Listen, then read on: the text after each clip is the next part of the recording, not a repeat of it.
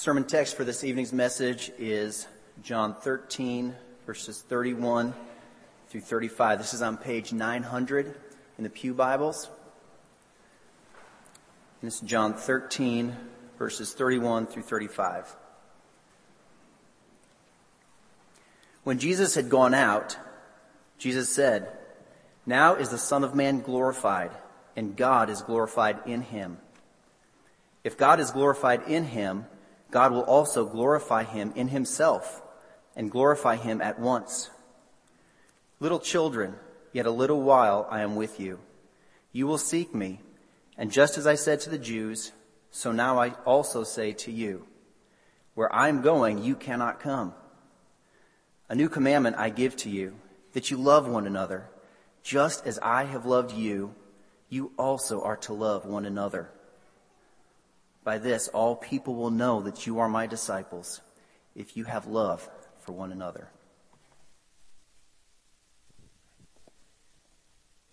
Let's pray. Father, I pray for Al and Monica that your hand would rest upon them with joy and with a confirming sense of your sweet presence. Your call. Make it clear to them, to us, concerning the role of pastor for church planting and Latino ministries. And Father, we pray for Chuck. We love Chuck. And we ask that he would be strong in the Lord and the strength of your might. And that as he takes a lead role among his wider family, that he would have resources emotionally and spiritually to say things and be there in a way that would magnify Christ and honor his dad. And now we ask for your help here. Lord, come. We want to do what Jesus said to do, namely, love each other the way he loved us. That's a miracle given the way he loved us. So we ask for a miracle. Use the Word of God to awaken obedience to the Son of God for the glory of God by the power of the Spirit of God. In Jesus' name I pray. Amen. This sermon is a bridge. It's a bridge from the summer to the fall. It's a bridge from a year or more of topical messages like marriage, regeneration, spectacular sins, into a more extended series of expositional messages on one book, namely the Gospel of John. It's a bridge from the fruit of the relational culture of love that we've been talking about these weeks a bridge from there into the root of that love, namely Jesus himself, who enables that relational culture to happen. It's a bridge from the summer break from small groups for many of you into what I pray will be a deeper, fuller engagement in small groups this fall. So it's a bridge in more than one way. Let me comment about the nature of the bridge for a moment before we look at this text. Since we finished Romans in 2006, December 2006, we have been moving from series to series on topics with a brief time in Psalms, choosing different Psalms. Remember those about five or six Psalms we dealt with. But by and large, I consulted with the elders and the elders said, I think we need something on the new birth and conversion. We need something on marriage. And, uh, and then they le- spelled out some ideas for exposition of a, of a longer book. And so that's what we've been doing. And now this message constitutes a bridge from all of that back into uh, what uh, Andreas Köstenberger calls the second of the twin towers of the New Testament, the first being Romans, and the second being the Gospel of John. That's the plan. So the bridge is from all those topical times into an extended series on John. We're going to jump in next week at verse 1, chapter 1. Tonight we're jumping smack into the middle of the book at chapter 13 because I want to build a bridge from the relational culture. These last four or five weeks we've been on this. The relational culture of Philippians 2 4. Don't look only to your own interests, but look also to the interests of others. Don't do anything out of jealousy or vainglory, but rather in humility count others more significant than yourselves. That's what we want to be like here at this church. We want to be that way with each other.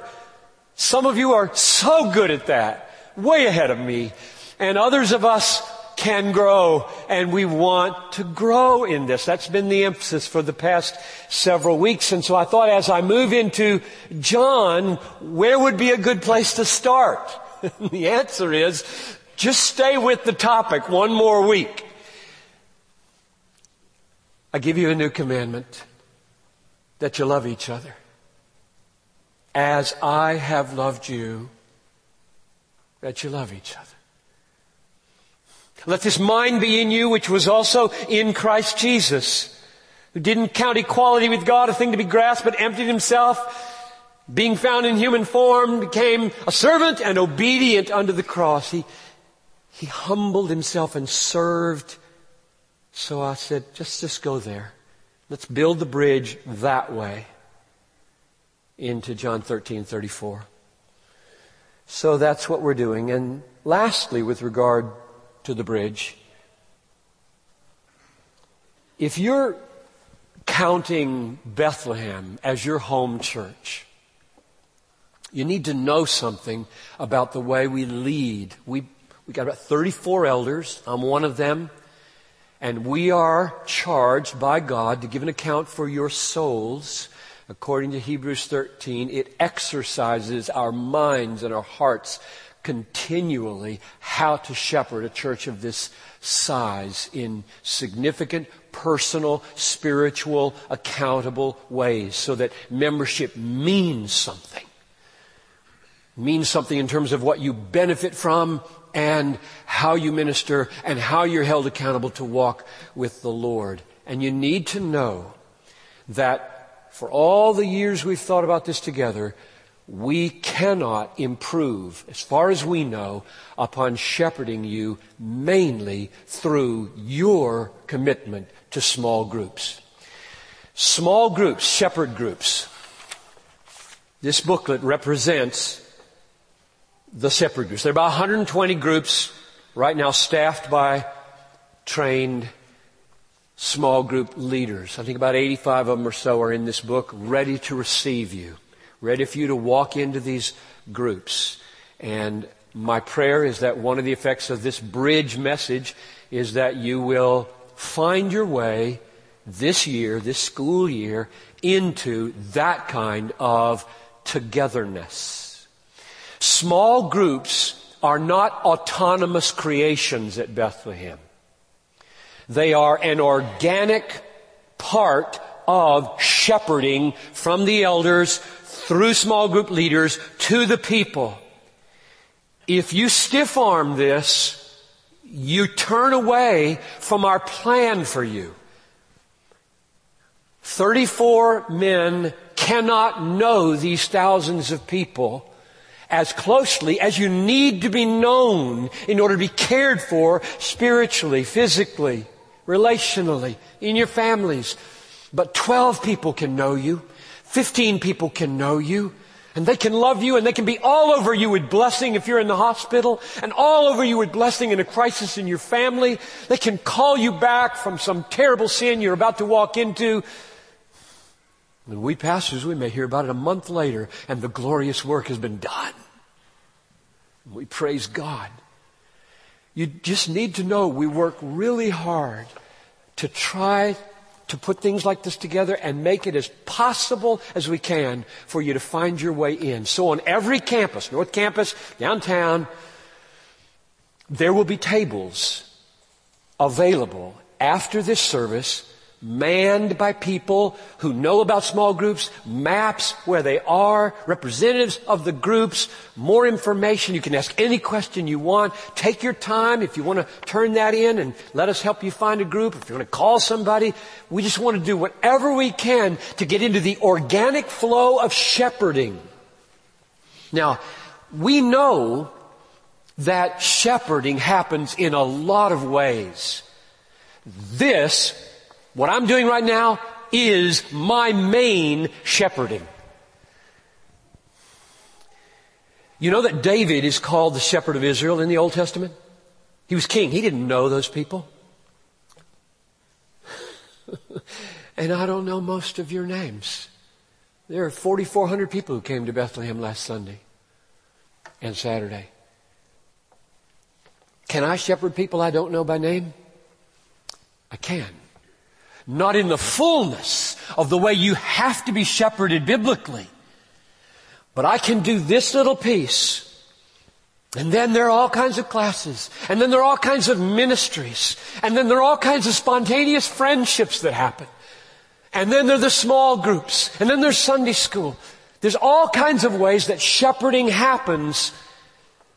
But we work hard to make the small group ministry an organic flow from the elders who have to give an account for you down to the people. So I was thinking, what shall I preach on in that regard? And I thought, this text does that too. This text is about that too. And I hope you will hear it that way. Small groups have always been, along with big services, the key to shepherding. Always. It's not a new creation. Al referred to the first Pentecost as being a multi-language event. It was also the beginning of small groups. 3,000 people were converted that day, and it says added to the church in Jerusalem. You got 12 apostles. Actually, you got 11, and then one got added later. They quick had to create some other groups because they were really wrecking it with the widows. Everything was a mess. It'll always be a mess in the church. But they were working on it. What did they do? It says they met from house to house to break bread. That's what they did. They, they split it up. And that's what we're trying to do. It's nothing new. It's nothing fancy. We don't have any fancy names for them. Small group, that's really uncreative. Shepherd group, it says, that's a little better. I'm sure you could come up with a really fancy name. So that'd be fine. Let's go to chapter 13, verse 34. I'm only going to focus on one verse. Chapter 13 of the Gospel of John. This is to whet your taste for the beginning of the series back at chapter 1 next time, Lord willing. Chapter 13 verse 34, Jesus said, A new commandment I give to you, that you love one another just as I have loved you, that you also love, you also are to love one another. There are a lot of glorious things in the text that was read. We're just focusing right here. And I have one question. What's new about the new commandment? A new commandment I give you that you love one another just as I have loved you, that you also are to love one another. And my question is simply, what's new? My prayer as we take the next minutes together to dig into the context, my prayer is that we as a church would hear Jesus talking and not John Piper. This is Jesus. I command you, Bethlehem. Jesus Christ is talking. I command you Not a comfortable word for a lot of people. Command. That's his word. I command you, love each other. Just listen to Jesus. This is not my idea. This is his commandment. So that's my prayer, is that as I talk, he would have his say.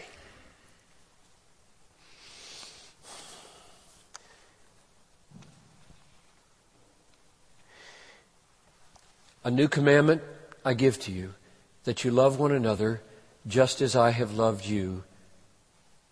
You also love one another.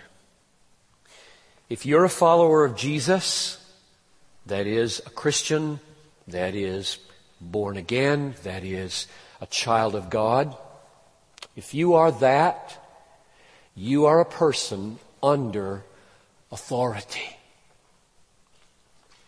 Your life is constrained and guided by commandments from an absolute authority. That one of your self consciousnesses, one of your self identities should be, I'm not my own. I am a commanded person by the one who has the right to command all beings everywhere. And I am under him and my life is lived under authority. A new commandment I give to you. Jesus is more than the master of your life, but he's not less. He comes to you with more than commandments, but not less. We are a people under authority. And what he wills when he commands is centrally love each other. That's his command. Love each other. A new commandment I give you. I come to you with authority. I'm the Son of God. And I'm telling you, you don't like somebody in this church? Love those people the way I loved. That's his command. This is not an option. You don't go home tonight and say, I'm not going to, I'm going to wait for another sermon, one, one that I would find easier. Christians have no option. We are people under authority, and the command is love each other. So, my question what's new about the command to love each other? Because he calls it a new commandment. And my answer is that there are two things that are new about Jesus' commandment to love each other. And the second half of the verse contains both of them. What that verse says, in the second half is, just as I have loved you, you also are to love one another. So the newness of the command is found in the words, as I have loved you. Now what are the two things that make the command new in those words? Let me put a little phrase on them and then we'll unpack them. The commandment to love each other is new in the mouth of Jesus because it is a command to live out the love of Jesus. Nobody in the Old Testament was commanded, live out the love of Jesus. He wasn't even there. But now he's here and he's living it out and he says, love like that. Live out, live out, love out my love. Secondly, this will be a little harder to see, but I'll show it to you. You'll see it. The commandment to love each other in the mouth of Jesus is new in that he says, live on the love of Jesus. Live out the love of Jesus and live on the love of Jesus. Now you'll see it.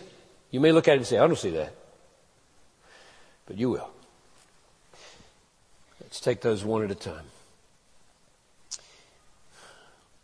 If you like P's or letters that begin words the same. The first one you could call It's new because the pattern is new, and the second one is new because the power is new. Pattern power. If that helps. So let's go with the, with the pattern first. Living out the love of Jesus. Living out the love of Jesus. The basis for this is found in the wider context of the chapter. What I do when I'm trying to answer questions like I'm asking here, what's new, is I just start reading out like this. I just go in concentric circles right out from my text, backwards and forwards, looking for answers to my questions. I don't jump to Genesis, Psalms, as gloriously true as they are. I want right here, is there something nearby that answers the question, what do you mean as you loved us? And you don't have to go far, do you? So let's just go back to the beginning of the chapter where he set this up. Okay? He had done something to get ready for this verse. Verse 1 of chapter 13. Now before the feast of the Passover, when Jesus knew that his hour had come to depart out of the world to the Father, having loved his own who were in the world, he loved them to the end.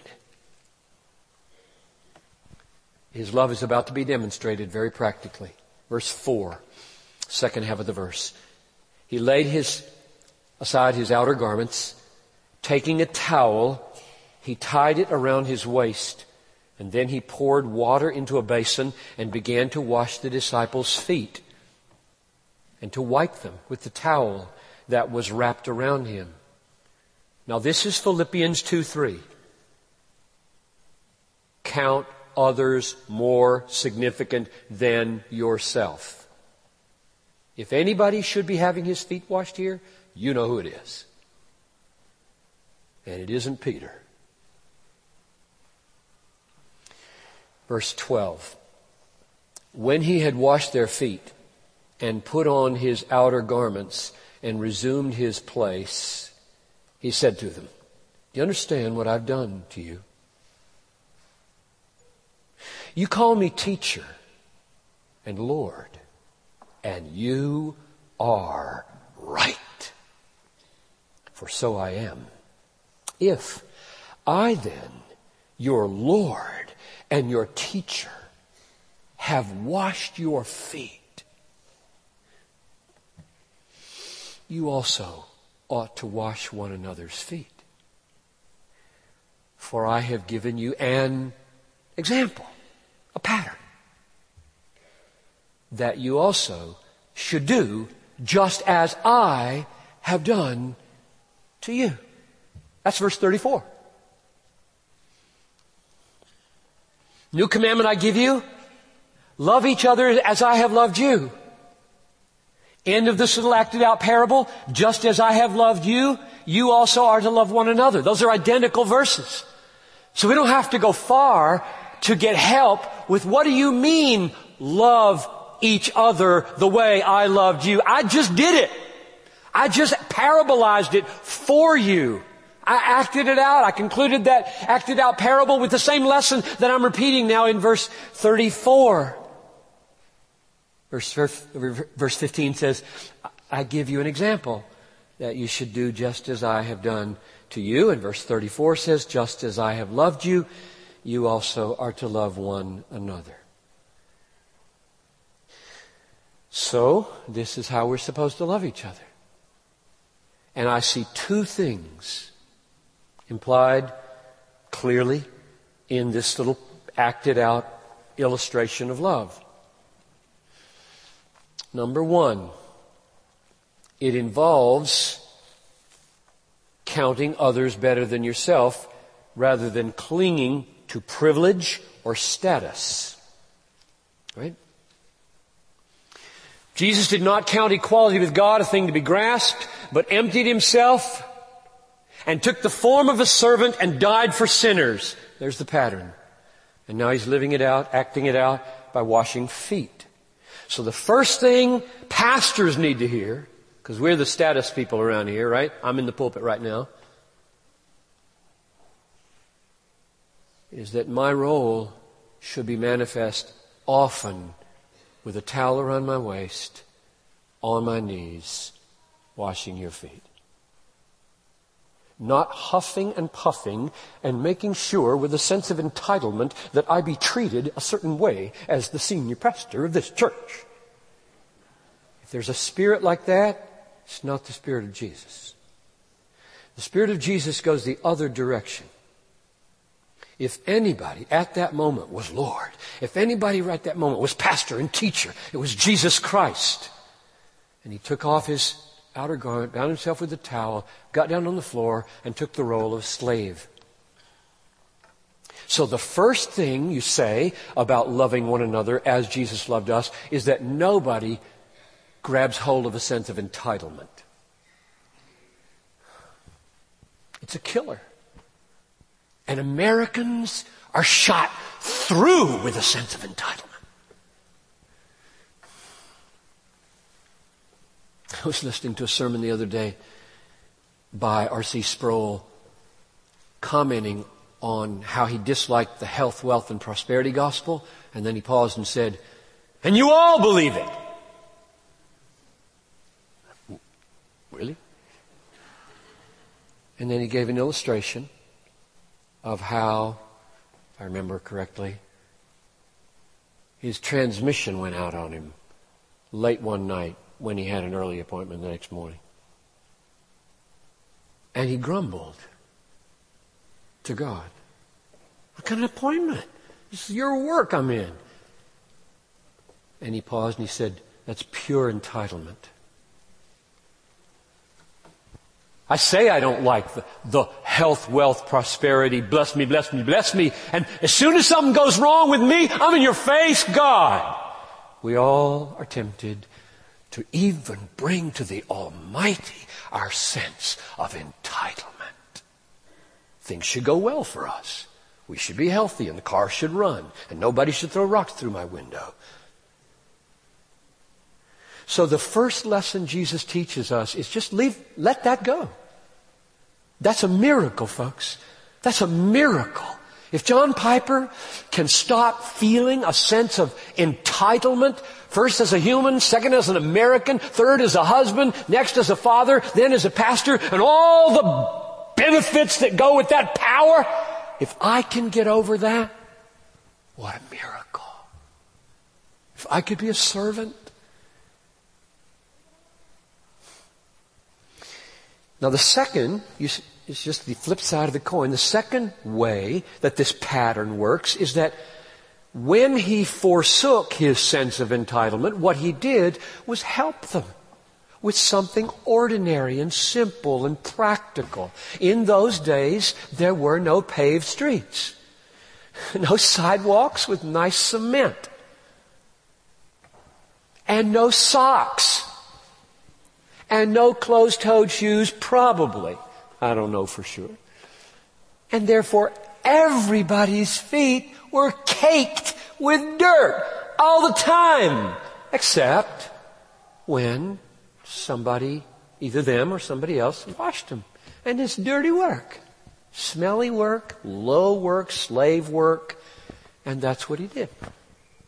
There's hundreds of you who serve this church in invisible, lowly, simple ways. And God is watching, and every time He sees it, that's like my son. That's like my son. And I'm pleased with my son. And therefore I'm pleased with you. So those two things. Forsaking a sense of entitlement and becoming a servant, and that servanthood working its way out in just simple, practical, helping ways in people's lives. Look for ways to help people with your mouth, with your hands, with your feet. That's the pattern. Now we turn to the second and last power. Where am I getting this? I said the newness of the new commandment is that it is a commandment to love like Jesus or to live out the love of Jesus, the pattern. And now I'm going to argue the newness also consists in living on the love of Jesus. being so related to Jesus that Jesus becomes the power to love, not just the pattern to love. So where am I getting that? Because it's not readily obvious in the words, as I love you. So here's the second thing I do when I'm trying to answer a question like this. What's the newness? I'm just modeling for you so you can all become preachers or small group leaders. After I've looked at the context nearby, I get out my concordance and I try to find statements in the gospel that are as close to this statement as I can find. What's the closest parallel to this verse in all of the Gospel of John? That's my next goal. And it's chapter 15, verse 12. Let's go there. Because I'm figuring that if he uses the exact same language on the same evening, he's probably given me more, more, more help in understanding what he said back in verse 34 of chapter 13. So here we are in John 15, verse 12, which goes like this.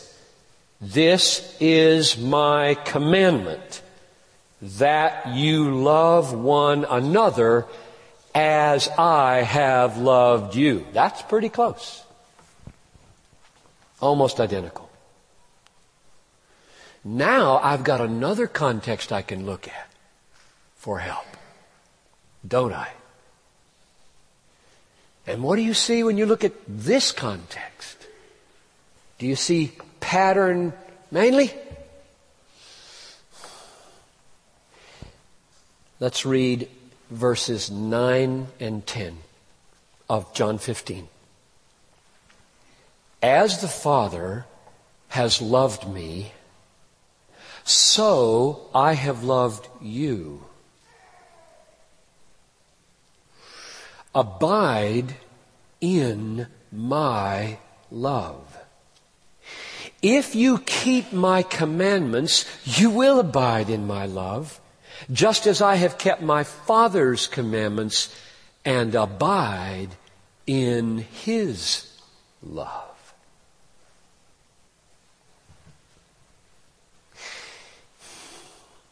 Jesus is saying, the key to my loving you, the key to my loving you, Jesus loving you, is abiding in my Father's love. Staying in my Father's love. Living on my Father's love. Resting in my Father's love. Loving being loved by my Father. And never doing anything that would contradict my rest in my Father's love for me. Is in His Father's love. That's what it says at the end of verse 10. I abide in His love.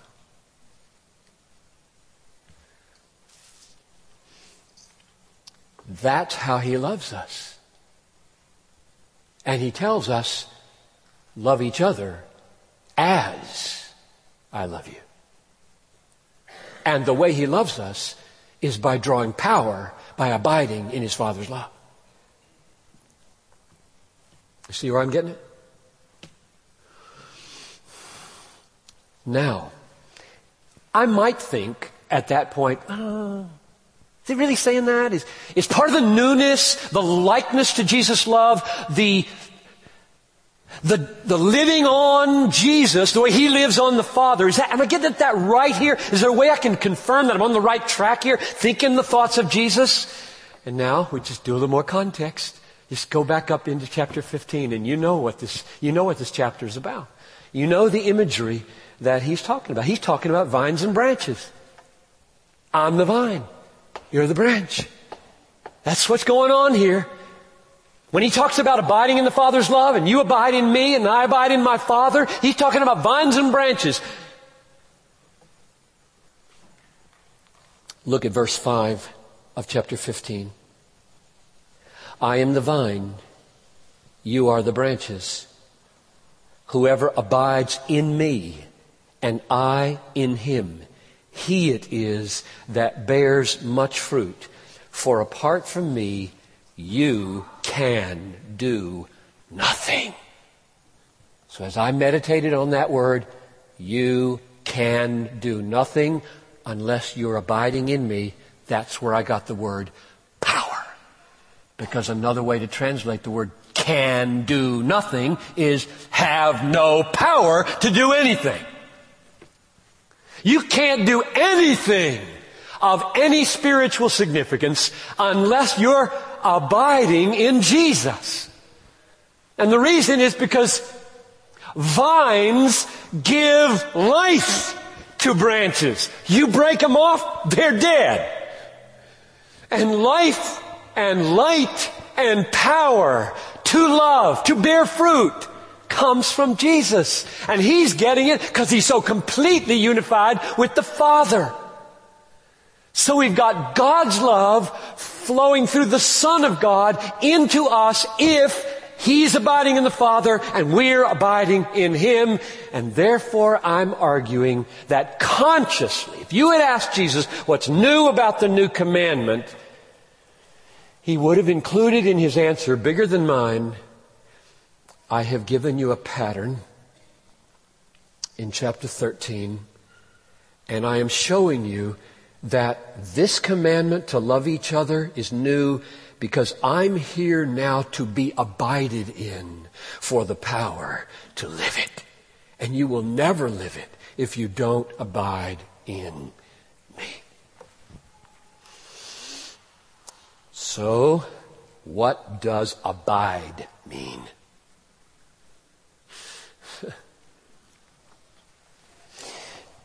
Could you, just for yourself, not for anybody else, just for your soul tonight, having heard this, you want to go home and obey.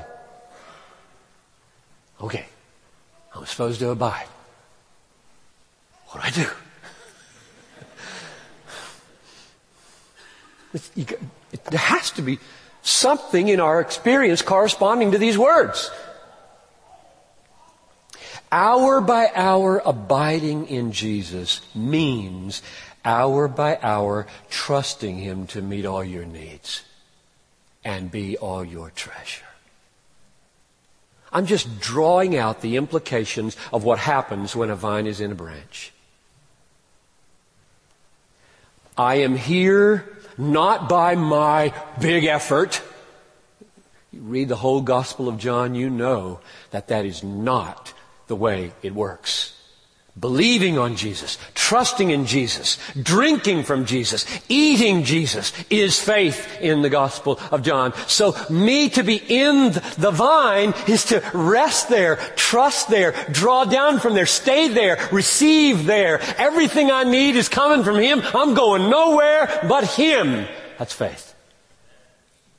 And so my answer to what is this abide? Hour by hour abiding means you walk out of here and you open the door of your car and some thought comes that, oh, things are going to go bad when I get home or tomorrow's going to be hard or, or whatever. And you resist that by faith by saying, no, I've got a great vine and He's all sufficient for me. And if I will trust Him, it will flow to me. Love will flow to me. I'll be able to love people. I'm not naturally a loving person. That's why I'm in the vine. And it's coming to me and new life is coming into me. And the love of the Father for the Son and the love of the Son for us is flowing into me. And now we can love each other by abiding in the one who loves in us and through us. Would you stop the sermon here? Kind of done. Really, all I have to say in terms of what's new. The pattern is new and the power is new. And Christ is the key to both. Watch Him and abide in Him. There was a verse in the context here that screamed at me, don't stop the sermon here. So it's just another couple of minutes. Here's the question. How can I presume to expect that the love of God will flow through the Son of God to me instead of wrath when I am a sinner?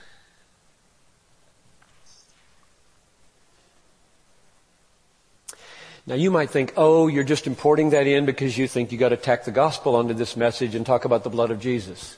Well, you might think that.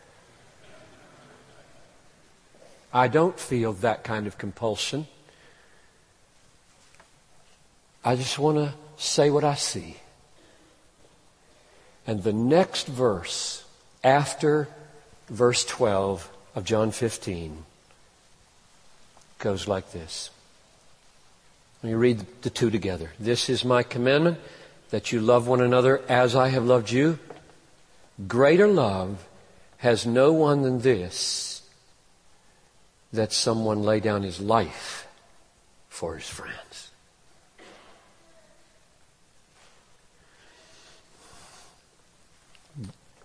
In John chapter 3, verse 36, a verse we will return to over the next 10 years, hundreds of times, says, If you believe on the Son, you will have eternal life.